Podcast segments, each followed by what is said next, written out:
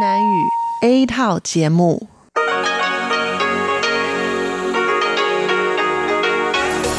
Đây là Đài Phát thanh Quốc tế Đài Loan rờ tê i.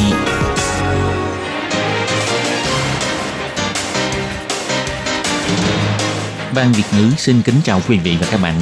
Đây là chương trình Việt ngữ Đài Phát thanh rờ tê i được truyền đi từ Đài Loan.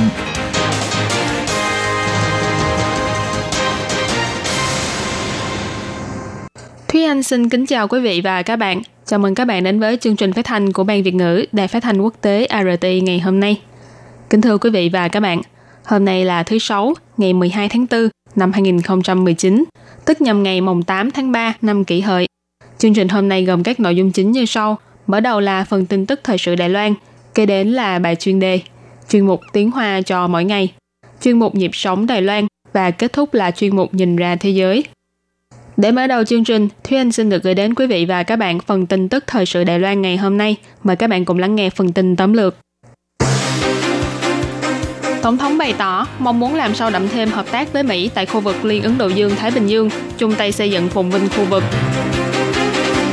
Sửa đổi luật trưng cầu dân ý, Thủ tướng cho biết ngăn chặn các cá nhân lợi dụng trưng cầu dân ý để chống lại dân chủ. Đứng đầu châu Á, Viện Nghiên cứu Kỹ thuật Công nghiệp của Đài Loan ba lần lọt vào top một trăm đơn vị sáng tạo toàn cầu. Kỷ niệm bốn mươi năm luật quan hệ Đài Loan, Bộ Ngoại giao Mỹ nhắc lại mối quan hệ hữu nghị giữa Mỹ và Đài Loan. vê kép hát o cần Đài Loan, Bộ Ngoại giao Đài Loan chia sẻ bộ phim ngắn bằng mười thứ tiếng. McDonald's cấm sử dụng ống hút nhựa, thức uống lạnh có thể uống trực tiếp từ nắp ly. Và sau đây mời các bạn cùng lắng nghe nội dung chi tiết của bản tin. Sáng ngày mười hai tháng tư, Tổng thống Thái Anh Văn đã tiếp kiến Phó trợ lý Quốc vụ Khanh về chính sách kinh tế thương mại và đàm phán thuộc Bộ Ngoại giao Hoa Kỳ ông David Mill tại phủ Tổng thống. Ngoài ra còn đặc biệt công chiếu trực tiếp buổi gặp mặt này trên trang Facebook của mình. Tổng thống bày tỏ, Đài Loan mong muốn có thể cùng Mỹ làm sâu đậm thêm mối quan hệ hợp tác kinh tế ở khu vực Liên Ấn Độ Dương-Thái Bình Dương, cùng chung tay thúc đẩy sự phát triển phồn vinh của khu vực, nhất là khi đôi bên đã cùng xây dựng nền tảng tốt đẹp trong suốt bốn mươi năm qua. Hy vọng trong tương lai có thể tiếp tục nâng tầm mối quan hệ hợp tác giữa hai bên. Còn ông Mill thì tán thành với lập trường của bà Thái Anh Văn, nhấn mạnh hiện tại rất thích hợp để thảo luận hợp tác kinh tế thương mại giữa Mỹ và Đài Loan, tiếp bước làm sâu đậm thêm tình hữu nghị của đôi bên. Khi tiếp kiến Phó trợ lý Quốc vụ Khanh của Mỹ, ông David Mill tại phủ Tổng thống, trong bài phát biểu của mình, Tổng thống Thái Anh Văn bày tỏ, quan hệ hợp tác kinh tế giữa Mỹ và Đài Loan vẫn đang tiếp tục gia tăng. Đài Loan là đối tác thương mại lớn thứ mười một của Mỹ. Ngoài việc phía Đài Loan mở rộng thu mua hàng hóa từ phía Mỹ, các doanh nghiệp của Mỹ như Google, Facebook cũng mở rộng đầu tư và bồi dưỡng nhân tài tại Đài Loan. Đây đều là những minh chứng tốt nhất cho sự hợp tác giao lưu giữa Mỹ và Đài Loan. Tổng thống chỉ ra, Hiệp định Thương mại song phương Mỹ-Đài Loan bê tê a vẫn luôn là mục tiêu thúc đẩy của Đài Loan. Đây cũng là hiệp định nhằm củng cố thêm mối quan hệ hợp tác thương mại vốn có của hai bên. Tin rằng ông Mill cũng hiểu rõ hiệp định bê tê a này có sức ảnh hưởng tích cực đến quan hệ hợp tác thương mại giữa hai bên. Tổng thống cho biết, Đài Loan mong muốn có thể cùng nhau nỗ lực, làm sâu đậm thêm mối quan hệ hợp tác kinh tế ở liên khu vực Ấn Độ Dương-Thái Bình Dương. Mục tiêu chính sách hướng năm mới của Đài Loan và chiến lược Ấn Độ Dương-Thái Bình Dương mở và tự do mà chính phủ ông Donald Trump thực hiện không hẹn mà gặp. Ví dụ như đạo luật khai thác hiệu quả hơn hoạt động đầu tư phát triển của Mỹ, hỗ trợ cho các quốc gia có nhu cầu trong liên khu vực Ấn Độ Dương-Thái Bình Dương, xây dựng cơ sở hạ tầng và phát triển kinh tế. Tổng thống nói, Đài Loan mong muốn tìm kiếm cơ hội có thể hợp tác giữa hai bên, chung tay thúc đẩy sự phát triển và phồn vinh của khu vực. Trong bốn mươi năm qua, Mỹ và Đài Loan đã xây dựng cơ sở mối quan hệ hợp tác tốt đẹp. Chúng tôi cũng hy vọng trong tương lai có thể tiếp tục nâng cao mối quan hệ hợp tác, xây dựng càng nhiều hợp tác giao lưu và phát triển. Trong bài phát biểu của mình, ông Mill bày tỏ, một trong những mục đích của chuyến viếng thăm Đài Loan lần này là tham dự hoạt động kỷ niệm bốn mươi năm đạo luật quan hệ Đài Loan. Các doanh nghiệp của hai bên cũng đã có nhiều hợp tác mật thiết trong những năm qua. Hiện tại, Mỹ đang rất chú trọng việc phát triển tại liên khu vực Ấn Độ Dương-Thái Bình Dương, hy vọng có thể xây dựng hiệp định minh bạch hóa, tự do, công bằng và đôi bên cùng có lợi, nhằm mang lại những lợi ích tích cực cho các doanh nghiệp của Mỹ và kinh tế của khu vực. Vì vậy, ông cũng rất đồng tình với suy nghĩ của Tổng thống Thái Anh Văn và cũng tán thành với ý tưởng trong thời khắc kỷ niệm bốn mươi năm đạo luật quan hệ Đài Loan, cũng là lúc thảo luận sâu hơn về quan hệ kinh tế thương mại và cả sự ủng hộ tình hữu nghị giữa Mỹ và Đài Loan. Ngày mười hai tháng tư, Thủ tướng Tô Trinh Sương bày tỏ, Cuối năm ngoái, có các cá nhân đã làm giả kết quả vận động xin chữ ký một cách có hệ thống, lợi dụng cơ chế trưng cầu dân ý dân chủ để phản dân chủ. Việc sửa đổi luật lần này là nhằm ngăn chặn những hành vi sai trái này. Viện Hành Chính cũng đã thông qua dự thảo sửa đổi luật, trong đó thêm vào quy định khi người dân tham gia vào vận động xin chữ ký, cần phải kèm theo bản sao hai mặt của giấy chứng minh thư, nhằm phòng tránh việc người đã chết cũng tham gia ký tên tái diễn. Các giới chức bên ngoài nghi ngờ rằng, việc sửa đổi này ngược lại sẽ khiến cho người dân càng không muốn tham gia vào vận động xin chữ ký. Đây là cách làm phản dân chủ. Về việc này, khi trả lời phỏng vấn, Thủ tướng Tô Trinh Sương bày tỏ, Đảng Dân Tiến nỗ lực thúc đẩy trưng cầu dân ý. Từ sau khi nắm quyền, đã xóa bỏ những hạn chế trong trưng cầu dân ý. Ngược lại, chỉ có Đảng Quốc dân xem trưng cầu dân ý là mối nguy hiểm. Thủ tướng bày tỏ, lần sửa đổi luật này là nhằm ngăn chặn hành vi ngụy tạo sai trái. Ông Tô Trinh Sương nói,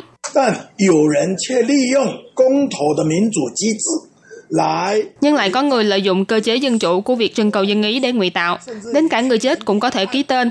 Thậm chí cuối năm ngoái, có ba đề án có đến hơn mười nghìn người chết ký tên, cho thấy đây là một việc lợi dụng cơ chế dân chủ của trưng cầu dân ý để phản dân chủ một cách có hệ thống.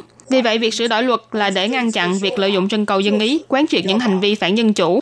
Cho nên lần này không chỉ là không thêm vào bất kỳ tiêu chuẩn nào, các tiêu chuẩn thì vẫn như cũ, chỉ là ngăn chặn những hành vi sai trái như ngụy tạo giấy tờ, người chết ký tên lại tái diễn. Ngoài ra, dự thảo sửa đổi luật lần này cũng đã tách riêng bầu cử với trưng cầu dân ý. Thủ tướng bày tỏ, nếu như có đến hai mươi ba mươi đề án trưng cầu dân ý diễn ra cùng lúc với bầu cử, người dân sẽ phải xếp hàng dài chờ bỏ phiếu như hồi cuối năm ngoái, gây khó khăn cho người dân.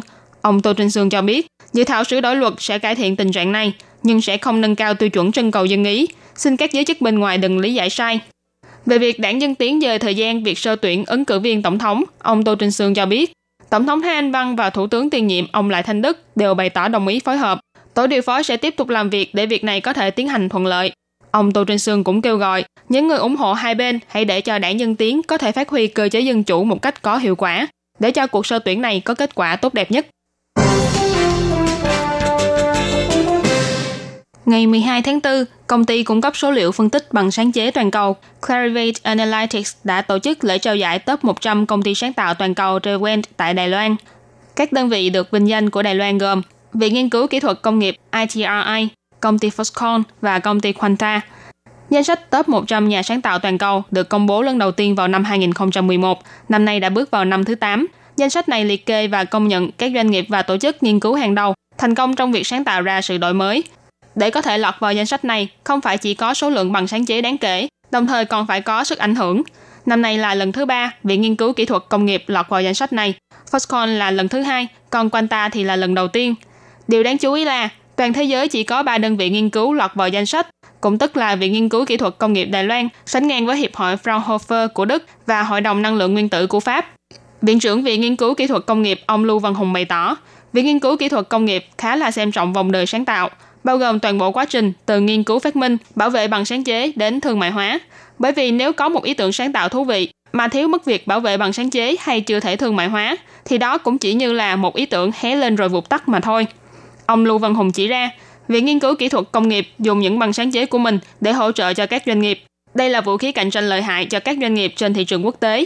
Thông qua việc ứng dụng linh hoạt, không chỉ có thể kết hợp với các chiến lược thương mại, còn có thể nâng cao sức cạnh tranh của sản phẩm, đồng thời hỗ trợ các doanh nghiệp Đài Loan vượt qua khó khăn về sở hữu sáng chế của các doanh nghiệp lớn trên thế giới. Ông Lưu Văn Hùng nói, hơn một năm trước, Viện Nghiên cứu Kỹ thuật Công nghiệp chúng tôi đã giúp cho công ty Masutech của Đài Loan tiến hành một cuộc khởi kiện quốc tế. Chúng tôi đã dùng kho dữ liệu bằng sáng chế của mình giúp cho doanh nghiệp Đài Loan thắng kiện trong tòa án tố tụng quốc tế. Đây là niềm vinh dự của Viện Nghiên cứu Kỹ thuật Công nghiệp và cũng là niềm vinh dự của Đài Loan. Viện Nghiên cứu Kỹ thuật Công nghiệp cũng chỉ ra, cuối năm hai không một tám, số bằng sáng chế có hiệu lực mà đơn vị này tích lũy được đã đạt đến mười bảy nghìn ba trăm lẻ ba tấm. Trong đó có đến chín mươi tám phần trăm là bằng sáng chế phát minh, phạm vi lĩnh vực bao gồm quang điện, thông tin, cơ khí, vật liệu hóa chất, kỹ thuật y sinh và năng lượng xanh vân vân. Ngày mười một tháng tư, người phát ngôn của Bộ Ngoại giao Mỹ, ông Robert Palladino bày tỏ, tuần sau Đài Bắc tổ chức hoạt động kỷ niệm bốn mươi năm ngày Luật quan hệ Đài Loan được thông qua. Nguyên Chủ tịch Hạ viện Hoa Kỳ, ông Paul Ryan sẽ dẫn đoàn đại diện đến tham gia hoạt động này. Năm nay là năm thứ bốn mươi của Luật quan hệ Đài Loan. Vào ngày mười một tháng tư, khi trả lời phỏng vấn tại cuộc họp của Bộ Ngoại giao Hoa Kỳ, ông Palladino trước tiên nhắc lại chính sách một Trung Quốc trên cơ sở The Three Joint Communists và đạo luật quan hệ Đài Loan là không thay đổi. Tiếp đó, ông Palladino cũng bày tỏ, Phía Mỹ nhìn nhận Đài Loan là đối tác quan trọng, là một câu chuyện thành công về dân chủ và là một nguồn sức mạnh tốt đẹp của thế giới. Ông Palladino chỉ ra, nhằm chúc mừng mối quan hệ hợp tác và hữu nghị suốt bốn mươi năm giữa Mỹ và Đài Loan từ sau khi đạo luật quan hệ Đài Loan được ký kết, Hiệp hội Hoa Kỳ tại Đài Loan A I T đã tổ chức hoạt động kéo dài suốt một năm mang tên A I T bốn mươi. Ông Palladino bày tỏ, hoạt động tuần sau là một phần trong hoạt động A I T bốn mươi và cũng là hoạt động khánh thành cho cơ sở mới. Phía Mỹ sẽ cử đoàn đại diện do nguyên Chủ tịch Hạ viện ông Paul Ryan dẫn đầu đến tham dự. Trong bài tin tức mà A I T đưa ra, ngoài ông Ryan, đoàn đại diện còn bao gồm Chủ tịch Hiệp hội Mỹ tại Đài Loan ông James Moriarty, Chủ tịch Ủy ban Khoa học Vũ trụ và Kỹ thuật thuộc Thượng viện Hoa Kỳ Eddie Bernice Johnson, nghị viên tại Hạ viện Mỹ Don Bacon, Hank Johnson và Salud Carbajal. Ngày mười tháng tư vừa qua, Bộ Ngoại giao Đài Loan đã công bố phim ngắn mới nhất về y tế thế giới Lời chúc từ Nam đảo, hay còn gọi là Không ngơi nghỉ vì lợi ích cộng đồng. Thông qua câu chuyện của một vị bác sĩ người Solomon đến Đài Loan để học y, nhằm nhấn mạnh với thế giới rằng Đài Loan có khả năng để chia sẻ kinh nghiệm với Tổ chức Y tế Thế giới W H O và tổ chức quốc tế này cũng cần có sự tham dự của Đài Loan. Theo thông tin từ Bộ Ngoại giao, nhằm cho xã hội thế giới thấy được kỹ thuật y tế tân tiến của Đài Loan với tinh thần cho một con cá chỉ bằng dạy cách đánh cá, bộ phim ngắn Không ngơi nghỉ vì lợi ích cộng đồng của Bộ Ngoại giao có đến mười ngôn ngữ. Qua đó tuyên bố với xã hội quốc tế rằng Đài Loan có ý nguyện và cũng có năng lực để chia sẻ kinh nghiệm y tế với Tổ chức Y tế Thế giới và các nước. W H O cần có sự tham dự của Đài Loan. Bộ Ngoại giao chỉ ra, nhân vật chính trong bộ phim ngắn này là Pobosawai Popora. Anh là một sinh viên ngành y người Solomon đến trường đại học thành công học tập bằng học bổng do chính phủ Đài Loan cung cấp. Bộ phim bắt đầu bằng một ngày làm việc của Popora. Từ những chi tiết trong đời sống thường ngày của anh, cho thấy kỹ thuật y tế và trái tim yêu thương của Đài Loan đang dần được thực tiễn trên mảnh đất Solomon, mang lại những thay đổi tích cực cho đời sống nơi đây.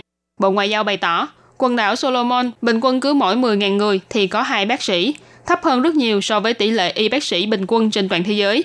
Trong mười năm qua, những hỗ trợ y tế của Đài Loan đã giúp cho Solomon đào tạo hơn bảy mươi chuyên viên y tế. Bộ Ngoại giao chỉ ra, bộ phim ngắn này được thực hiện trong vòng bốn tháng. Ekip làm phim còn đến tận Solomon để ghi hình. Ngôn ngữ được sử dụng trong bộ phim này là tiếng Anh. Ngoài phụ đề bằng tiếng Trung và tiếng Anh, Bộ Ngoại giao cũng đã đặc biệt chế tác phiên bản phụ đề bằng các thứ tiếng Nhật, Tây Ban Nha, Pháp, Đức, Indonesia, Thái Lan, Việt Nam và Nga, vân vân. Bộ phim ngắn này đã được đăng tải trên trang Facebook chính thức của Bộ Ngoại giao và kênh YouTube Trending Taiwan. Sắp tới đây, thói quen sử dụng ống hút nhựa của người tiêu dùng sẽ phải thay đổi. Vừa qua, chuỗi cửa hàng thức ăn nhanh McDonald's đã cho ra mắt dạng nắp ly mới để thức uống lạnh có thể uống trực tiếp từ nắp ly. Tại các cửa hàng của McDonald's, hộp đựng ống hút đã sạch trơn và tuyên bố nghỉ hưu. Còn dạng nắp ly mới thì giống như nắp ly dành cho thức uống nóng, có thể uống trực tiếp từ nắp ly. Thế nhưng những viên đá bên trong có khi sẽ khiến cho miệng ly bị chặn lại. Nếu uống quá nhanh sẽ không được thuận tiện cho lắm. Người dân cho biết việc thay đổi này khá là tốt vì như vậy sẽ bảo vệ môi trường, giảm thiểu chất thải nhựa. Cũng có người tiêu dùng cho rằng vẫn chưa quen với sự thay đổi này, nhưng lâu dần thì cũng sẽ quen thôi vì nó giống với ly cà phê thông thường, quan trọng hơn là phải bảo vệ môi trường. McDonald's của Đài Loan thúc đẩy chiến dịch uống lạnh trực tiếp. Bắt đầu từ ngày hai mươi hai tháng tư, toàn thành phố Đài Bắc có bảy mươi lăm tiệm sẽ ngừng cung cấp ống hút nhựa. Đến trước cuối tháng sáu, ba trăm bảy mươi sáu cửa tiệm của McDonald's trên toàn Đài Loan sẽ hoàn toàn ngừng sử dụng ống hút nhựa. Dự tính có thể giảm đến mười sáu phần trăm chất thải nhựa, nhưng đồng thời đây cũng là sự đánh dấu cho loại ống hút ba màu vàng, trắng, đỏ chính thức đi vào lịch sử kể từ tháng bảy. Doanh nghiệp thức ăn nhanh hàng đầu McDonald's đưa ra phương án mới. Cộng thêm tháng bảy năm nay, Sở Bảo vệ Môi trường sẽ thực thi chính sách hạn chế nhựa. Toàn bộ các cơ quan chính phủ, trường học, công ty bách hóa và trung tâm mua sắm, tổng cộng hơn tám nghìn doanh nghiệp sẽ không được cung cấp ống hút nhựa sử dụng một lần cho người tiêu dùng khi mua sắm hay ăn uống bên trong cửa hàng. Đã đến lúc thói quen sử dụng ống hút nhựa của người tiêu dùng cần phải được thay đổi. Vừa rồi là bản tin thời sự hôm nay do Thúy Anh biên tập và thực hiện. Cảm ơn sự chú ý lắng nghe của quý vị và các bạn. Thân ái chào tạm biệt và hẹn gặp lại.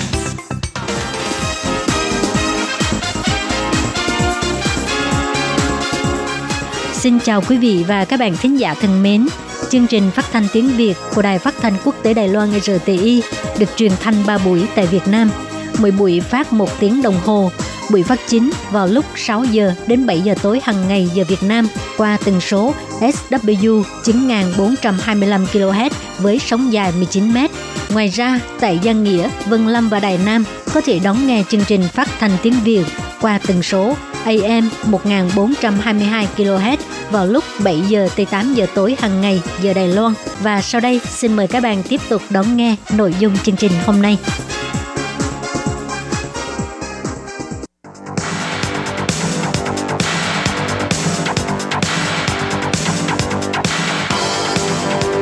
Đây là đài phát thanh quốc tế Đài Loan rờ tê i, truyền thanh từ Đài Loan.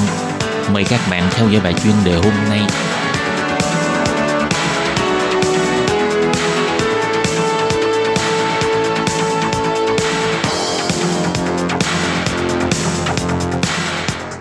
Các bạn thân mến, Hải Ly xin chào các bạn. Sau đây mời các bạn đến với bài chuyên đề hôm nay qua nội dung bài viết Thay đổi thói quen ăn uống. Theo chuyên gia, không cần phải lo nơm nớp về vấn đề an toàn thực phẩm nữa. Các bạn thân mến, và bây giờ Hải Ly xin mời các bạn đến với nội dung chi tiết của bài chuyên đề hôm nay.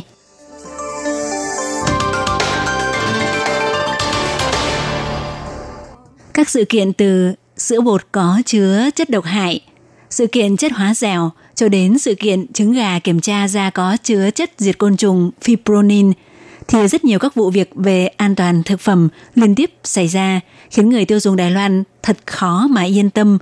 Trong bài diễn thuyết của ông Lý Tuấn Trương, giáo sư của Trung tâm Nghiên cứu Y tế Môi trường, Trường Đại học Thành Công, tại buổi hội thảo về chất hóa học trong cuộc sống được tổ chức gần đây có đề cập. Lâu nay, các phương tiện truyền thông đưa tin về các vụ an toàn thực phẩm của các chất gây độc hại, khiến mọi người hoang mang lo sợ. Nhưng người dân không biết phải xử lý vấn đề ra sao. Do vậy, điều quan trọng nhất đó là hãy giúp cho mọi người hiểu rõ được rằng trong cuộc sống hàng ngày chúng ta sẽ gặp phải những chất độc hại ở đâu và từ đó biết cách phòng chống để tránh phơi nhiễm hoặc tiếp xúc với các chất có nguy cơ gây độc hại cho cơ thể. Theo ông Lý Tuấn Trương nói, mọi người đều biết là có nhiều chất độc hại nhưng lại không biết cách phòng tránh. Các chất hóa học thường được sử dụng trong các chất phụ gia hoặc trong các dụng cụ sinh hoạt hàng ngày đều là vì chúng có thể giúp cho cuộc sống của con người trở nên tiện lợi hơn, và các chất hóa học trở nên độc hại là vì chúng dùng không đúng chỗ và dùng quá liều lượng cho phép. Do vậy mọi người cần phải nắm rõ trong cuộc sống hàng ngày chúng ta thường sẽ tiếp xúc với các chất độc hại ở đâu và qua đó thay đổi thói quen sinh hoạt của chúng ta là có thể có được một cuộc sống khỏe mạnh. Ông lấy ví dụ, khi chúng ta ăn mì ăn liền thì không nên mua loại mì ăn liền được đóng gói bằng bát giấy, bát nhựa. Ngay cả khi lỡ đã mua sản phẩm mì gói được đóng gói bằng bao bì giấy hoặc nhựa thì cũng vẫn có thể tránh tiếp xúc với các chất liệu bao bì độc hại kể trên bằng cách chúng ta không sử dụng loại bao bì có sẵn của sản phẩm nữa, mà hãy thay thế bằng bát inox, bát sành sứ hoặc bát thủy tinh. Bởi vì dùng nước nóng pha mì ăn liền bằng các loại bao bì bán sẵn bằng giấy thì bề mặt của bát giấy sẽ có một lớp tráng có chứa chất hóa học, hoặc bao bì bằng bát nhựa khi tiếp xúc với nước nóng sẽ giải phóng ra chất độc hại không tốt cho sức khỏe. Hay như loại cốc dùng để đựng đồ uống, cốc lắc cũng sẽ giải phóng ra rất nhiều chất hóa dẻo ngấm vào đồ uống. Ngoài ra cũng cần phải hạn chế sử dụng ống hút bằng nhựa. Và nếu trong vòng một tháng ăn quá nhiều loại cá to, ăn thịt như cá ngừ, cá hồi thì cũng phải chú ý nguy cơ ăn phải nồng độ chất dioxin quá cao. Ông Lý Tuấn Trương cũng chia sẻ kinh nghiệm của giới an toàn thực phẩm của Đài Loan trước đây. Đó là vào năm hai không không năm xảy ra sự kiện trứng vịt có chứa chất độc hại. Nhóm nghiên cứu của ông đã sớm giải quyết xong vấn đề. Khi thông tin đại chúng đưa tin thì khi đó đã không còn trứng có chứa chất độc hại lưu thông trên thị trường nữa. Nhưng tin tức vừa được loan báo thì đúng vào dịp Tết Đoan Ngọ nên mọi người không dùng trứng vịt để gói bánh chưng nữa. Sau đó, tới dịp Trung thu năm đó, cũng có rất nhiều sản phẩm bánh Trung thu cũng không dùng trứng vịt muối nữa. Điều đó đã gây tổn thất nghiêm trọng cho những hộ nông dân nuôi vịt. Vì vậy, ông hy vọng mọi người không nên vừa nghe tới vấn đề an toàn thực phẩm là nét mặt đã thất sắc, mà nên bỏ thời gian lên website của Bộ Y tế Phúc Lợi tra cứu thông tin, đồng thời bắt tay từ việc thay đổi thói quen sinh hoạt, đừng vì ham tiện lợi mà gây ảnh hưởng tới sức khỏe, thì chúng ta sẽ không phải quá hoang mang lo lắng về vấn đề an toàn thực phẩm nữa. Các bạn thân mến, Hải Ly xin cảm ơn các bạn vừa theo dõi bài chuyên đề hôm nay do Hải Ly biên tập và thực hiện. Thân ái, chào tạm biệt các bạn. Bye bye.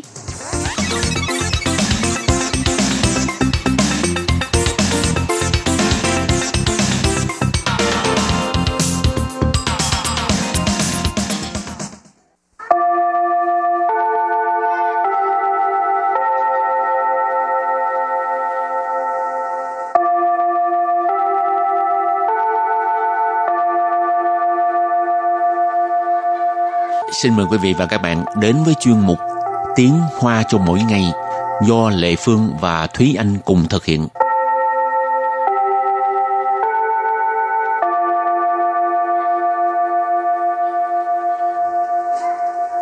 Thúy Anh và Lệ Phương xin kính chào quý vị và các bạn. Chào mừng các bạn đến với chuyên mục Tiếng Hoa cho mỗi ngày ngày hôm nay. Thúy Anh thấy Thúy Anh là một người chẳng hạn như có chuyện gì ha, mà không có dám nói thẳng mà cứ rào trước đón sau, nói vòng va tam quốc kiểu đó, nói vòng vo tam quốc kiểu đó. Em nghĩ là em sẽ là cái kiểu người nói vòng vo tam quốc, tại vì nhiều khi là ngại hoặc là nhiều khi là không biết phải mở không biết là phải mở miệng như thế nào. Ừ, cho Còn, nên nói nói lòng vòng nói nói cả tiếng đồng hồ mà chưa chưa nói tới trọng tâm à. Ừ, nhiều khi là vậy, thành ra nhiều người không có muốn nói chuyện với em nữa là tại vì nói dài quá mà chưa đến trọng tâm.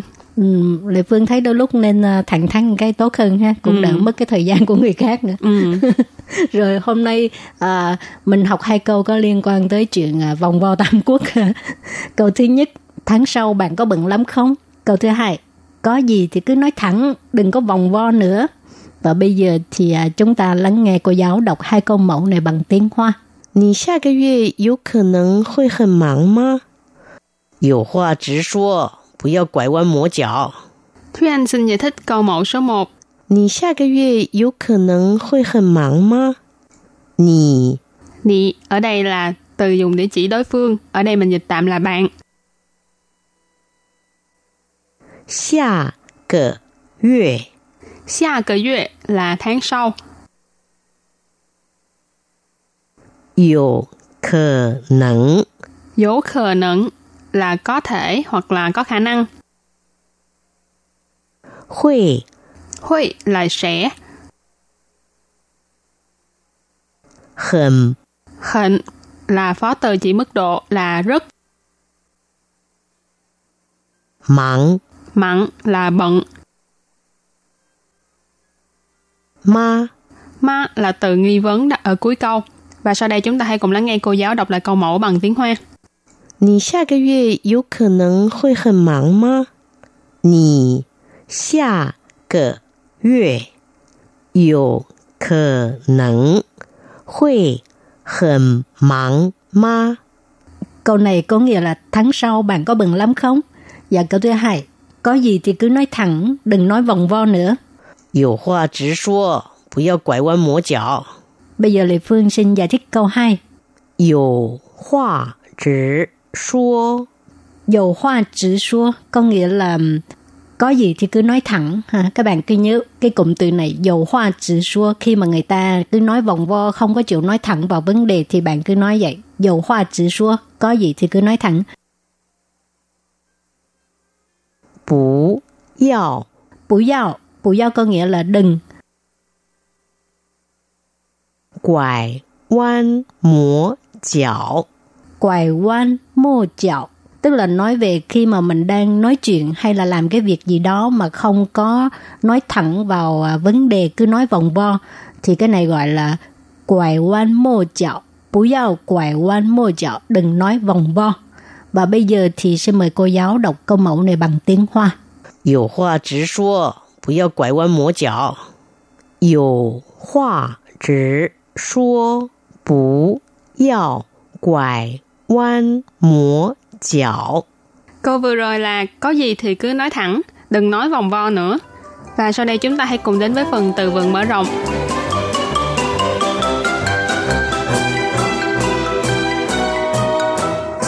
Khơ chi. Khơ chi.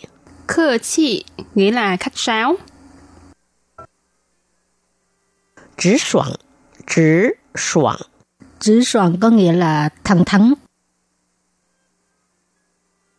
Tả than. Tả than. Tả than nghĩa là hỏi thăm hoặc là thăm dò. Không, bây giờ mình đặt câu cho các từ vựng mở rộng. Từ thứ nhất, khơ sĩ có nghĩa là khách sáo ha. Zhe yi chan wo xin, nǐ jiu bie khơ sĩ le ba. Zhe yi chan wo xin, nǐ jiu bie khơ sĩ le ba. Câu này có nghĩa là bữa ăn này mình đãi, bạn đừng có khách sáo nha. Zhe yi chan. Chan có nghĩa là suất ăn. Zhe yi chan, bữa ăn này. Wo xin, xin ở đây có nghĩa là đãi, à, mời ha. Nì có nghĩa là bạn. Jiu thì Bịa khơ si là bạ. Bịa ở đây là đừng ha, khơ si là khách sáo, bịa khơ si đừng khách sáo. Bà ngữ khi từ đặt ở cuối câu. Và sau đây đặt câu với từ thứ hai là chỉ soạn, nghĩa là thẳng thắn. Xiao Wang là cái chỉ soạn de ren, giảng hoa chống lại bu quải wan mo jiao. Xiao Wang là cái chỉ soạn de ren, giảng hoa chống lại bu quải wan mo jiao. Câu này có nghĩa là Tiểu Vương là một người thẳng thắn, từ trước đến nay anh ấy nói chuyện không nói vòng vo. Xiao Wang là tên người, ở đây là Tiểu Vương. Chỉ soạn nãy mình có nói là thẳng thắn, cho nên Xiao Wang là cái chỉ soạn de ren, nghĩa là Tiểu Vương là một người thẳng thắn. Giảng hoa là nói chuyện, chống lại là từ trước đến nay, quải quán mua chạo hồi nãy mình có giải thích là nói vòng vo, cho nên bu quải quán mua chạo tức là không nói vòng vo, nên với sau ghép lại là từ trước đến nay nói chuyện không nói vòng vo. Hảo, bây giờ đặt câu cho từ cuối cùng tà than. Tà than tức là hỏi thăm, thăm dò ha. Vì là chào tạo ớ tử, ta sư trụ tà than xáo xí, tàn hay sư y ủ sổ hộ. Vì là chào tạo ớ tử, ta sư trụ tà than xáo xí, tàn hay sư y ủ sổ hộ. Ờ, vì để tìm con, ông ấy đã đi hỏi thăm khắp nơi, nhưng mà không có kết quả gì cả.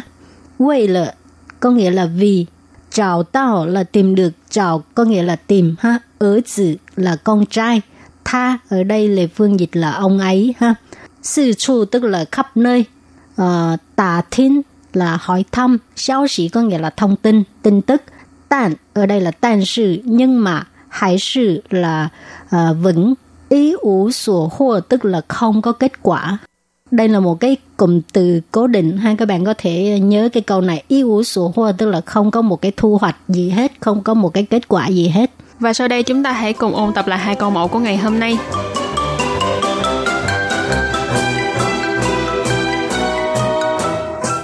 Nǐ xà gè yuè yǒu kè nèng huì hěn màng ma? Nǐ, nǐ ở đây mình dịch tạm là bạn.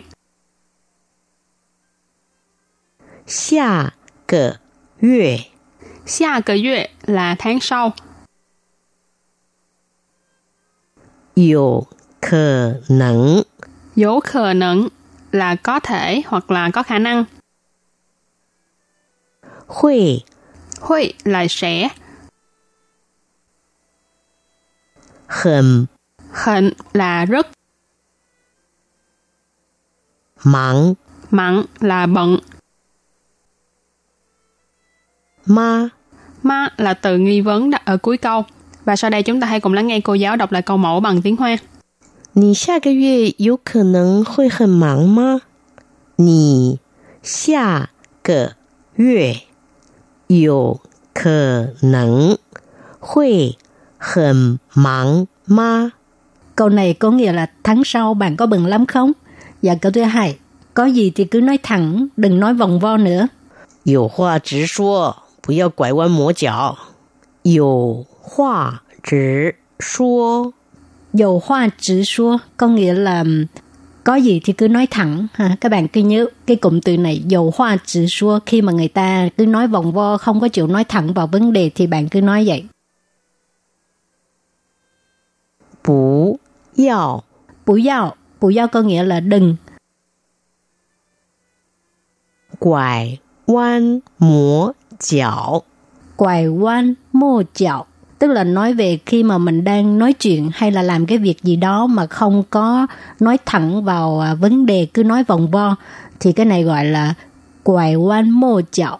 Và bây giờ thì xin mời cô giáo đọc câu mẫu này bằng tiếng Hoa. Yǒu huà zhì shuò, bù yào guài wán mǒ jiǎo. Yǒu huà zhì shuò, bù yào guài wán mǒ jiǎo. Câu vừa rồi là có gì thì cứ nói thẳng, đừng nói vòng vo nữa. Các bạn thân mến, bài học hôm nay đến đây xin tạm chấm dứt. Cảm ơn các bạn đã đón nghe. Bye bye. Bye bye. Wow.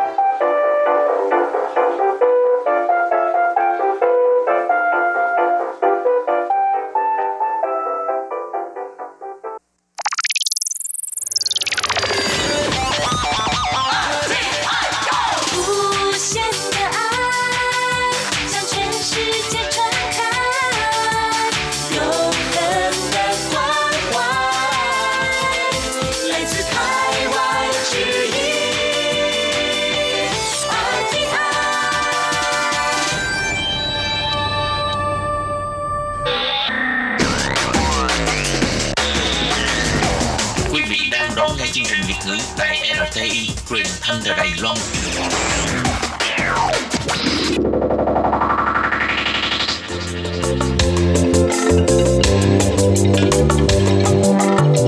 Chuyên mục Nhịp sống Đài Loan. Chuyên mục này sẽ đem đến những thông tin mới tại Đài Loan diễn ra trong thời gian gần đây do Lệ Phương thực hiện.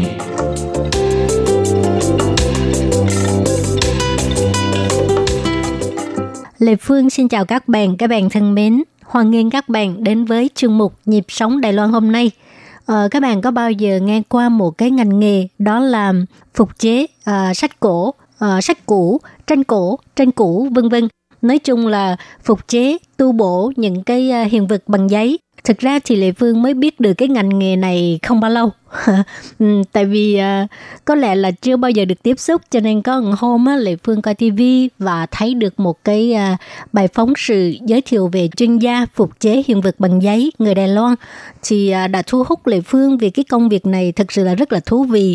Và cũng qua cái bài phỏng vấn đó, Lệ Phương mới biết được là thì ra chuyên gia phục chế hiện vật giấy ông Ngô Triết Duệ này á, có một đệ tử, có một học sinh là người Việt Nam của mình, cho nên Lệ Phương đã tìm đến học sinh người Việt Nam này và có một bài phỏng vấn rất là thú vị. Thì hôm nay trong chương mục Nhịp sống Đài Loan, Lệ Phương xin mời các bạn theo dõi buổi trò chuyện giữa Lệ Phương với du học sinh Việt Nam Bùi Tiến Phúc này nhé.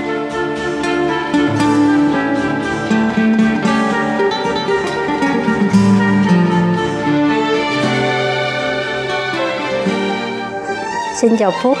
À, chào chị. Trước tiên Lệ Phương xin mời Phúc giới thiệu đôi lời về mình. À, mình là Bùi Tiến Phúc, à, hiện à, là sinh viên à, năm thứ năm rồi của trường Đại học Phật Quang à, Đài Loan. Sinh viên mà thạc sĩ hay là tiến sĩ? À, mình là đang học à, thạc sĩ ở đây, nhưng mà mình học một cái chuyên ngành rất là đặc biệt, cho nên cái thời gian học của mình nó, nó lâu hơn so với những cái uh, chuyên ngành khác. Mình đang học cái ngành uh, tu bổ những cái hiện vật bằng giấy, gọi là ngành phục chế đó hả? Dạ đúng rồi, phục chế tu bổ những cái hiện vật bằng giấy, bao gồm là sách cổ và cả những cái bức tranh cổ uh, đều bằng giấy thì mình đều có thể phục chế và tu bổ được. Tại sao Phúc uh, muốn chọn cái ngành này? À, mình đến với cái ngành này cơ duyên đó là từ những năm mình học đại học năm thứ ba ở trường Đại học Khoa học Xã hội và Nhân văn Thành phố Hồ Chí Minh, thì mình có cơ hội tham gia vào một cái dự án của Đại học Quốc gia, đó là thành lập một cái trung tâm sưu tầm và nghiên cứu tư liệu Hán Nôm tại trường Đại học Khoa học Xã hội và Nhân văn.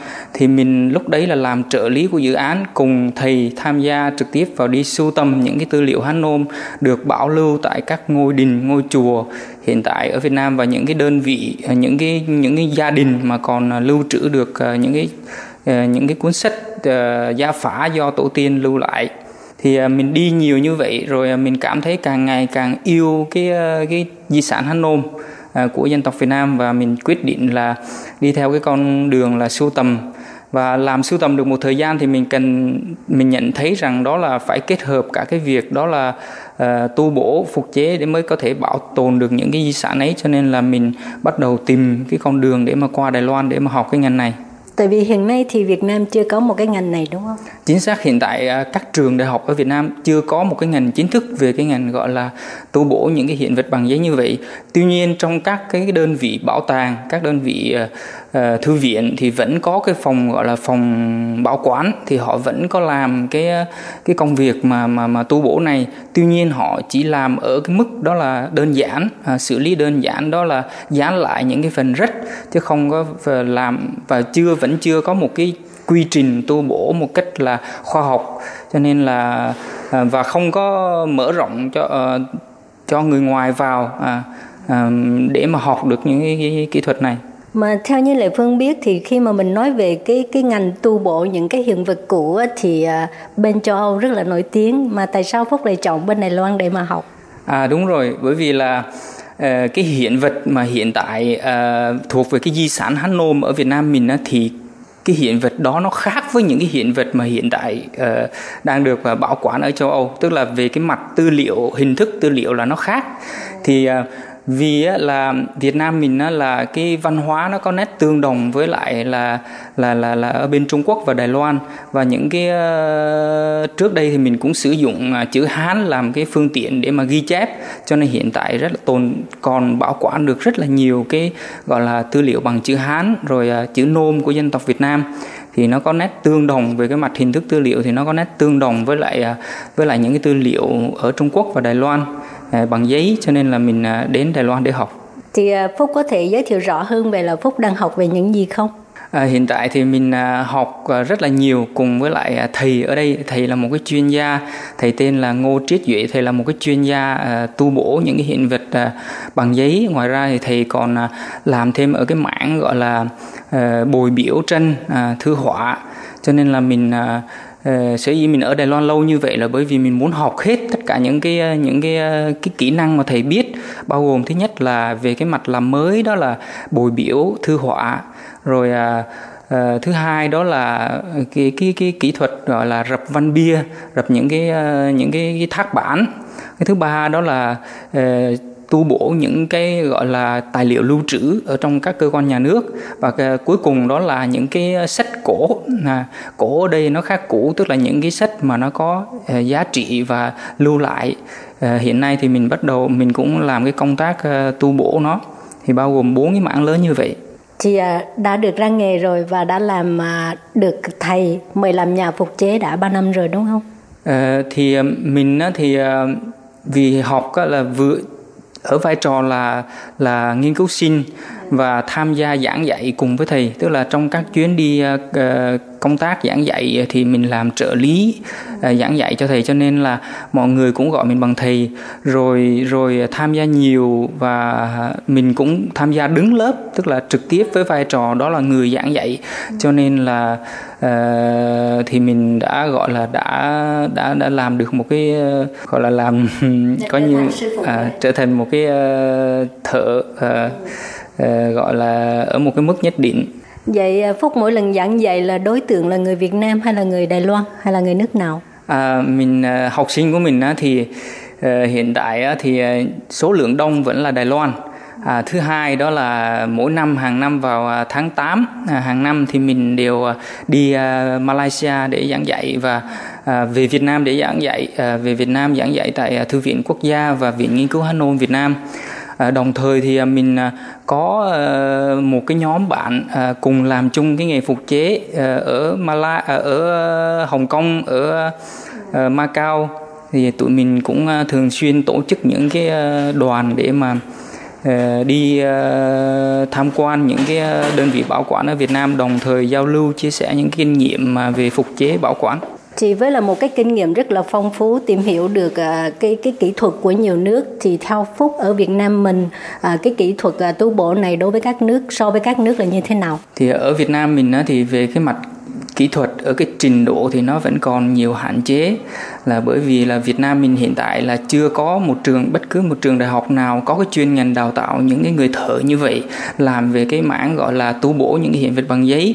Đồng thời thì về vì Việt Nam thì mình kinh tế còn nhiều khó khăn, cho nên đầu tư cho cái mảng này nó vẫn còn hạn chế, cho nên là về cái mặt nguyên liệu rồi những cái đồ dùng, những cái công cụ phục vụ cho cái việc tu bổ nó cũng vẫn còn hạn chế, cho nên là mình làm vẫn làm được nhưng mà làm ở cái gọi là cái bước cơ bản, à, chứ chưa làm được cái trình độ nâng cao. Thì về cái phần máy móc chẳng hạn như tu bổ thì Việt Nam đa phần là dùng thủ công thôi ha, không có những cái máy móc như nước khác. À, hiện tại thì Việt Nam vẫn có những, ví dụ như Thư viện Quốc gia à, Việt Nam thì vẫn có nhận được những cái dự án đầu tư uh, từ nước ngoài và đầu tư những cái phương tiện máy móc, cũng có những cái máy móc phương tiện hiện đại, nhưng mà tuy nhiên đối với cái ngành nghề này thì con người vẫn là quan trọng nhất, đó là phải có những cái kỹ sư lành nghề thì mới có sử dụng được những cái máy móc đó, bởi vì máy móc chỉ là phụ thôi và con người vẫn là chính, tài năng à, cái kỹ năng uh, bàn tay của người thợ mới là quyết định được cái cái cái cái thành phẩm, cái, cái thành quả của cái việc tu bổ. Làm cái nghề tu bổ này là phải tỉ mỉ và cũng phải có kiến thức về cái gọi là à, lịch sử khảo cổ, rồi phải tìm hiểu, nhất là nếu mà về tu bổ những bức tranh thì phải cũng phải có kiến thức về tranh ảnh, thì những cái yếu tố như thế này là Phúc học từ nhỏ hay là như thế nào? Từ nhỏ đã có một cái yêu thích về lịch sử hay là như thế nào? À, từ nhỏ thì mình vẫn chưa có tiếp cận được cái những cái tư liệu này. Tuy nhiên rất là may mắn đó là khi mà mình vào học đại học ở trong thành phố Hồ Chí Minh á, thì mình lại chọn cái chuyên ngành đó là chuyên ngành Hán Nôm, và và thường xuyên là cùng các thầy đi sưu tầm những cái tư liệu này ở khắp các tỉnh thành Việt Nam, từ uh, miền Trung trở vào, rồi sau này thì mình tự đi vào đi ra miền Bắc nữa. Thì những cái chuyến đi sưu tầm như vậy á, thì nó giúp mình đó là am hiểu hơn về văn hóa Việt Nam, và càng ngày thì mình càng uh, có niềm một niềm đam mê mãnh liệt đối với cái mảng tư liệu này, cho nên là mình uh, uh, quyết định theo cái con đường này. Vậy là làm cái nghề này là phải có một cái niềm đam mê về lịch sử, rồi có một cái cái cái cái, cái ừ, lịch sử văn hóa, rồi phải biết quan sát, rồi phải biết tìm hiểu những cái bối cảnh của cái, cái cái tác phẩm. Chẳng hạn như mình tu bổ một bức tranh thì mình phải biết được cái nhà họa sĩ đó, rồi bối cảnh của họa sĩ đó là như thế nào. Thì mấy cái này nếu như mình chưa tiếp xúc thì phải làm sao để tìm hiểu? Khi mà nhận được một cái tác phẩm là phải tu bổ lại một cái bức tranh của mấy chục năm trước hoặc là một trăm năm trước đi, thì Phúc còn rất là trẻ, thì đi đâu tìm kiếm những cái kiến thức như thế này? Thì uh, mặc dù là thầy trực tiếp dạy mình á, là chỉ có một vị thầy thôi, đó là thầy Ngô Triết Duệ. Tuy nhiên uh, đó là cái thầy đó là thầy ở ở ở hiện tại, còn rất nhiều thầy ở trong quá khứ đó là uh, thầy ở trong sách. Tức là mình phải ngoài thời gian à, thực hành à, bằng à, cái thực hành ở đây thì à, mình phải đọc rất là nhiều sách liên quan đến cái mảng này. Ừ, hễ cứ à, à, rảnh là phải đọc sách, à, những cái tư liệu, à, những cái sách viết về tu bổ, rồi những cái sách viết về lịch sử hội họa thì mình phải tìm đọc để mà nắm rõ hơn về cái về cái mảng tư liệu. Thì Phúc thường là tu bổ tranh hay là sách? Thì uh, mình đều làm, tức là ở cái mảng uh, đầu tiên là mình uh, dự định lại đến Đài Loan thì mình chỉ có cái nhu cầu đó là học về cái mảng sách thôi, tức là sách uh, mình muốn phục chế những cái cuốn sách cổ, uh, sách Hán Nôm ở Việt Nam mình đấy. Bởi vì mình uh, tham gia vào cái công trình sưu tầm ở cái Thư viện Huệ Quang đó, sưu tầm được rất nhiều kinh sách Hán Nôm. Uh, tuy nhiên là uh, Uh, thiếu cái mảng kỹ thuật để mà tu bổ những cuốn sách này, rồi mình qua đây mình học là dự định chỉ làm những cái cuốn sách đó thôi. Tuy nhiên khi mà qua đây mình tiếp xúc được với cái mảng gọi là cái mảng thư họa, những cái mảng tranh ấy, thì bắt đầu mình có đam mê thêm với cái mảng đó là bồi biễu, cái mảng phục chế những cái bức tranh, rồi mình làm thêm, học thêm và làm thêm những cái những cái những cái bức tranh đó. Ngoài ra thì Uh, vì thầy nhận rất là nhiều cái tài liệu lưu trữ uh, của cái thư viện, uh, của các đơn vị uh, bảo quản, các đơn vị cơ quan nhà nước ở Đài Loan, rồi mình có cơ hội tiếp xúc và làm, tham gia cùng thầy, rồi, rồi mình lại học tiếp và làm tiếp cái mảng đó nữa, thì rất là nhiều mảng. Thì uh, Phúc có thể chia sẻ về cái tác phẩm phục chế mà Phúc tâm đắc nhất không? À, hiện tại thì mình cảm thấy rất là may mắn vì mình à, có hai lần, à, mỗi năm một lần để được tham gia vào cái dự án gọi là à, tu bổ những cái tài liệu lưu trữ của à, Cục à, Giao thông, à, của Bộ Giao thông Đài Loan. À, thì à, mỗi năm như vậy thì mình đều làm một cái gói thầu vậy do cái tài liệu lưu trữ như vậy. Ngoài ra ở cái mảng tranh đó thì, à, thì làm à, nhiều. Thì mỗi tác phẩm như vậy mình làm xong thì mình đều cảm thấy rất là rất là vui, rất là có tâm đắc với những cái tác phẩm đó, cho nên là không có cái nào cũng tâm đắc hết. Nào cũng tâm đắc. Thì có thể nói về một ví dụ cụ thể đi, chẳng hạn như nhận được một cái bức tranh thì có thể là rách rất là nhiều.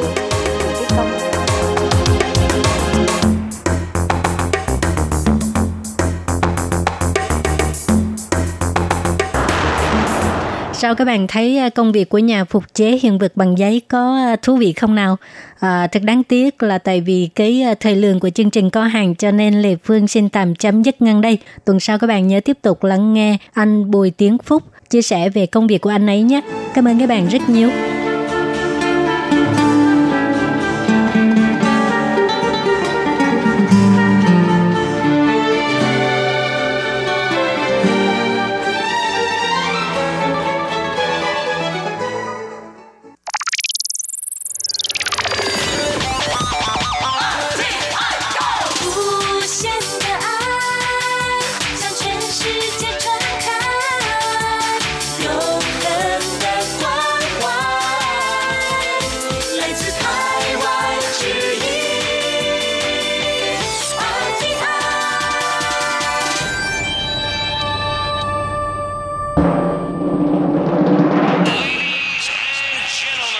Quý vị đang đón nghe chương trình Việt ngữ Đài rờ tê i truyền thanh từ Đài Loan.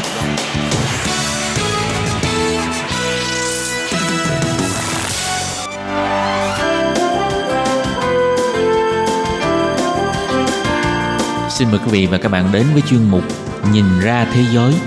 Chuyên mục này gồm những nội dung liên quan đến quốc tế.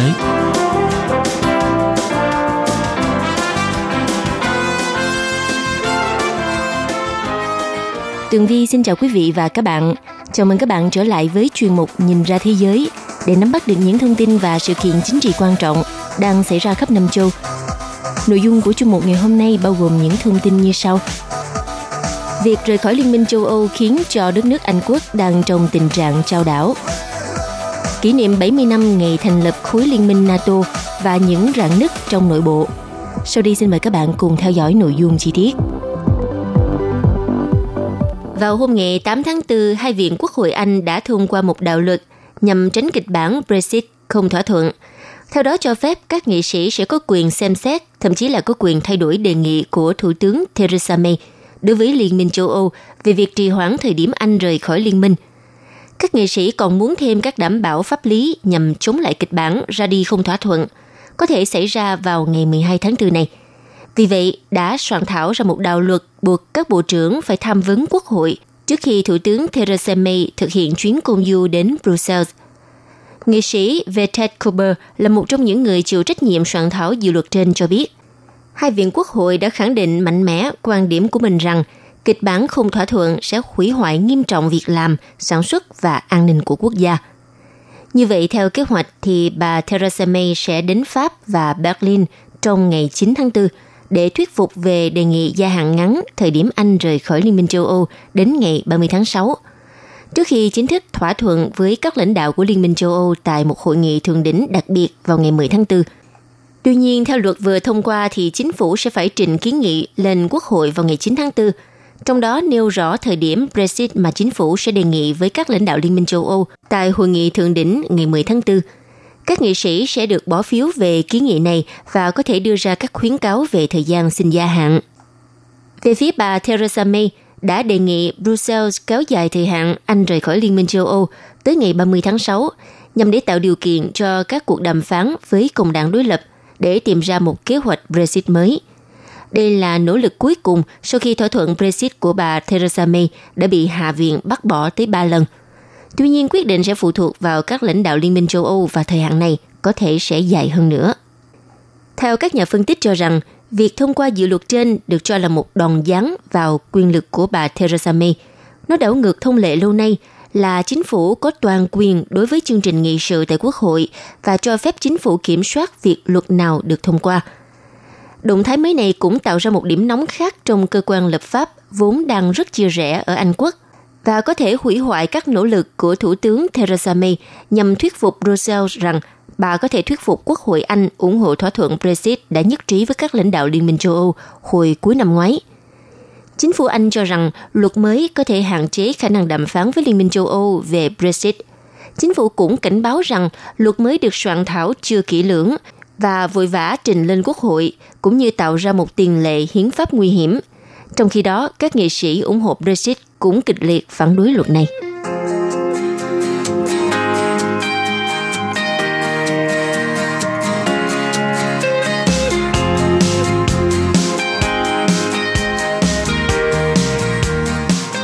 Trong hai ngày ba và ngày bốn tháng tư, Ngoại trưởng các nước thành viên NATO đã họp tại Washington nhằm để kỷ niệm bảy mươi năm ngày Liên minh quân sự này ra đời.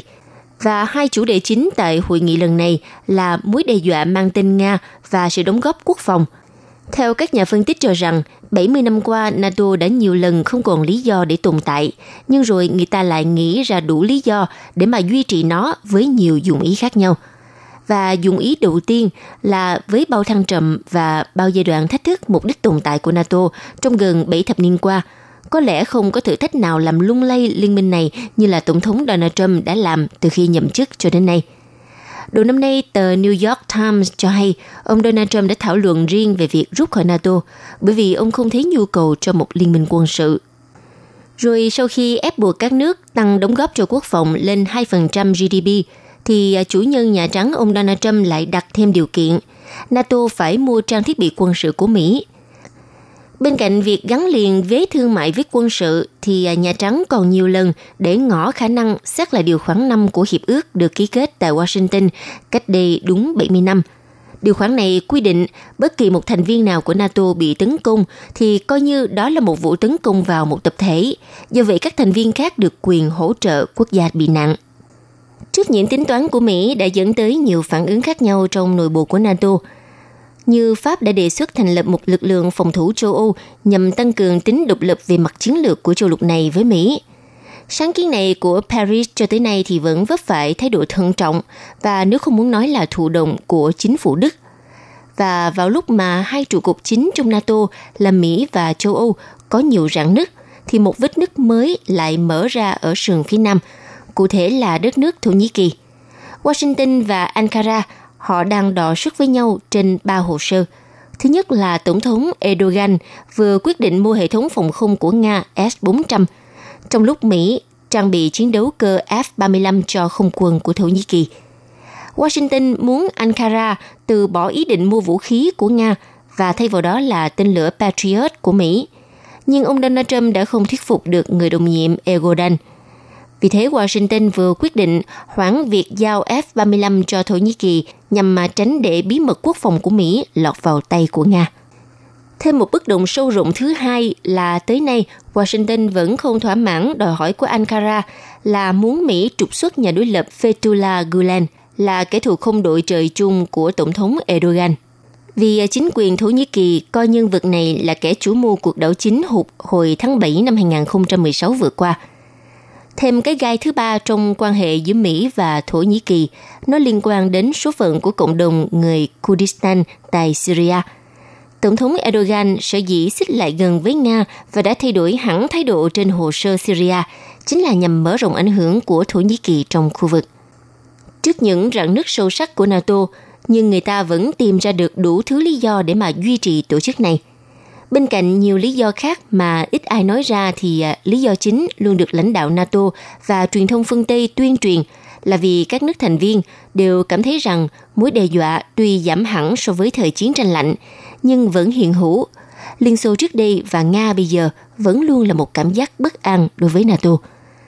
Trong diễn văn đọc tại Lưỡng viện Quốc hội Mỹ ở Washington vào ngày ba tháng tư vừa qua, Tổng thư ký NATO ngài James Stoltenberg cảnh báo Quốc hội Mỹ về mối đe dọa đặt ra bởi một nước Nga hung hăng hơn đối với Liên minh NATO, trong đó có vi phạm Hiệp ước Lực lượng Hạt nhân Tầm trung I N F. Qua ngày bốn tháng tư, thì phát ngôn viên cấp cao của Bộ Ngoại giao Mỹ phát biểu, Nga là chủ đề thảo luận tại cuộc họp cấp Ngoại trưởng NATO. Đây là mối đe dọa đối với Liên minh và Hoa Kỳ. Tất cả các khía cạnh của nguy cơ đe dọa Nga đã được thảo luận, kể cả các hành động ở eo biển Kerch và sự sáp nhập Crimea, sự chiếm đóng Georgia, vân vân. Tuy nhiên, Moscow đã nhiều lần nhấn mạnh rằng Nga sẽ không bao giờ tấn công bất kỳ quốc gia nào trong NATO. Theo Ngoại trưởng Nga ông Sergei Lavrov, thì NATO nhận thức rõ về việc Moscow không có kế hoạch tấn công bất cứ ai, nhưng họ chỉ đơn giản là sử dụng cái cớ để triển khai nhiều thiết bị kỹ thuật quân sự và quân lính đến gần biên giới của Nga. Như vậy thì nhân dịp kỷ niệm bảy mươi năm ngày thành lập NATO, đài R T I của Nga cũng có bài tư liệu nói về sự khao khát giữa Liên Xô trước đây và Nga ngày nay với các nước phương Tây, đồng thời cũng lật tẩy những trò lừa dối của NATO với người dân Nga. Nhìn lại lịch sử, vào ngày ba mươi mốt tháng ba năm một nghìn chín trăm năm mươi tư, Liên Xô đã từng thực hiện một nỗ lực gia nhập NATO. Một bản đề nghị chính thức yêu cầu tư cách thành viên của Liên minh quân sự Bắc Đại Tây Dương đã được gửi tới chính phủ Hoa Kỳ, Vương quốc Anh và Pháp. Theo trang tin tức Gazeta chấm R U cho rằng, nếu như phê chuẩn đơn đề nghị của Liên Xô lúc đó, thì các cường quốc phương Tây sẽ đặt mục tiêu hòa bình lên trên hết và không định hướng rõ ràng trong việc chống lại Liên Xô. Trong bản đề nghị của Liên Xô viết vào năm một nghìn chín trăm năm mươi tư như sau, Tổ chức Hiệp ước Bắc Đại Tây Dương sẽ không còn là một nhóm quân sự khép kín nếu mở rộng cho cả các nước châu Âu khác, trong đó có Liên Xô gia nhập. Điều này có ý nghĩa hết sức quan trọng đối với việc tăng cường hòa bình chung, đồng thời vẫn tạo ra một hệ thống an ninh tập thể hiệu quả ở châu Âu. Tuy vậy, khi đó các nước phương Tây họ đã kiên quyết từ chối lời đề nghị của Liên Xô. Chính phủ các cường quốc phương Tây lúc bấy giờ không tin Moscow và cho rằng đó là một âm mưu. Họ cho rằng ý định thực sự của Liên Xô là trước tiên đánh bật Hoa Kỳ khỏi châu Âu và sau đó là tiêu diệt NATO từ bên trong. Tuy nhiên, họ vẫn xem xét đơn gia nhập của Liên Xô. Để bắt đầu các cuộc thảo luận về vấn đề này thì Liên Xô đã được yêu cầu rời khỏi Đức và Áo, từ bỏ các căn cứ quân sự ở Viễn Đông và ký một thỏa thuận giải trừ quân bị. Tuy nhiên, không cần phải nói, lúc đó phương Tây cũng đã nhận thức được bản chất phi thực tế của các điều kiện như vậy. Theo các nhà phân tích cho rằng, lúc bấy giờ chính phủ Liên Xô rõ ràng là đã bị xúc phạm bởi sự từ chối của NATO. Thông cáo chính thức được ban hành vào năm một nghìn chín trăm năm mươi tư đã bày tỏ sự hối tiếc về quan điểm của Washington, London và Paris. Lúc bấy giờ các nước thì ngoài miệng nói rằng họ nguyện góp phần làm giảm căng thẳng trong quan hệ quốc tế, nhưng mà thực chất lại làm một cái gì đó khác trong thực tế. Đến năm một nghìn chín trăm năm mươi lăm, tư cách thành viên của NATO đã được cấp cho Cộng hòa Liên bang Đức và điều này đã làm lộ rõ định hướng của liên minh quân sự này. Và sau bảy mươi năm, nhân dịp kỷ niệm bảy mươi năm thành lập NATO, tờ báo Mỹ National Interest có bài viết các nước NATO đã lừa dối ông Gorbachev như thế nào. Vì năm một nghìn chín trăm chín mươi, các nước phương Tây hứa với nhà lãnh đạo Liên Xô, lúc đó là ông Mikhail Gorbachev, sẽ không mở rộng NATO sang phía đông, nhưng sau đó thì họ đã phá vỡ lời hứa đó. Theo tác giả của bài báo trên tờ báo Mỹ National Interest viết rằng, sau sự biến mất của mối đe dọa Liên Xô, NATO đã không còn lý do để tồn tại. Chính vì thế, vào năm một nghìn chín trăm chín mươi ba, Washington đã kêu gọi thay đổi hướng đi của NATO hoặc là giải thể tổ chức này. Những lời đe dọa đã có tác dụng mạnh mẽ với những thành viên còn lại. Họ lo lắng cho số phận của NATO và sau đó liên minh này đã xâm chiếm vùng Balkan với sự chỉ huy của Mỹ. Tiếp theo đó, sự biến đổi của NATO đã xảy ra vào năm một nghìn chín trăm chín mươi tư. Theo tờ báo National Interest, thì khi liên minh này khởi xướng chương trình đối tác vì hòa bình để hợp tác với các nước không phải là thành viên, thì ngay lập tức Ba Lan, Cộng hòa Séc, Hungary và hầu hết các nước Đông Âu họ bắt đầu xếp hàng xin gia nhập vào NATO, vì Mỹ hứa là viện trợ quân sự cho họ để chống lại mối đe dọa của Nga. Theo tờ báo Mỹ phân tích, một vai trò mới của NATO đã được dựng lên sau cuộc bầu cử tổng thống Mỹ vào năm một nghìn chín trăm chín mươi sáu, khi mà Bill Clinton và đối thủ đảng Cộng hòa Bob Dole tuyên bố ủng hộ việc mở rộng liên minh. Và trong những năm thập niên một nghìn chín trăm chín mươi, Nga lúc đó không có mối đe dọa nào với NATO và không có gì cho thấy rằng sức mạnh của Nga có thể hồi sinh. Tuy nhiên, khi mà đề xuất mở rộng NATO, thì Bill Clinton và các thượng nghị sĩ Hoa Kỳ nghĩ rằng họ đã đưa ra sự lựa chọn lịch sử đúng đắn và mặt khác hy vọng quyên góp được nhiều tiền hơn cho chiến dịch tranh cử. Ngoài ra, các nhà sản xuất vũ khí cũng muốn mở rộng NATO để mà nhận được nhiều đơn đặt hàng mới. Trong bài viết xuất bản vào ngày ba mươi tháng ba năm hai nghìn không trăm mười chín vừa qua, trang tin tức quốc phòng hàng tuần của Mỹ mang tên Defense News nhận định, trong khi phương Tây không cố gắng tìm hiểu bản chất sự phản đối kịch liệt của Nga đối với việc mở rộng NATO, thì phía Moscow chưa bao giờ coi tổ chức này là độc lập và tin rằng liên minh này chỉ là một công cụ thống trị thế giới của Mỹ mà thôi.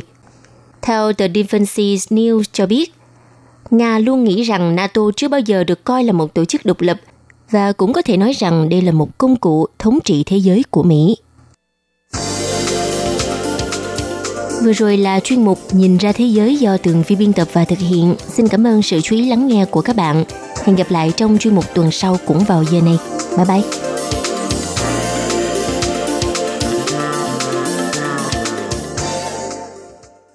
Quý vị và các bạn thân mến, sau đây là hộp thư của Ban Việt ngữ Vietnamese pê ô Box một hai ba gạch ngang một chín chín Taipei một một một chín chín. Còn thính giả ở Việt Nam thì xin gửi đến hộp thư số một không bốn Hà Nội, Việt Nam và email của Ban Việt ngữ c t v a r t i chấm o r g.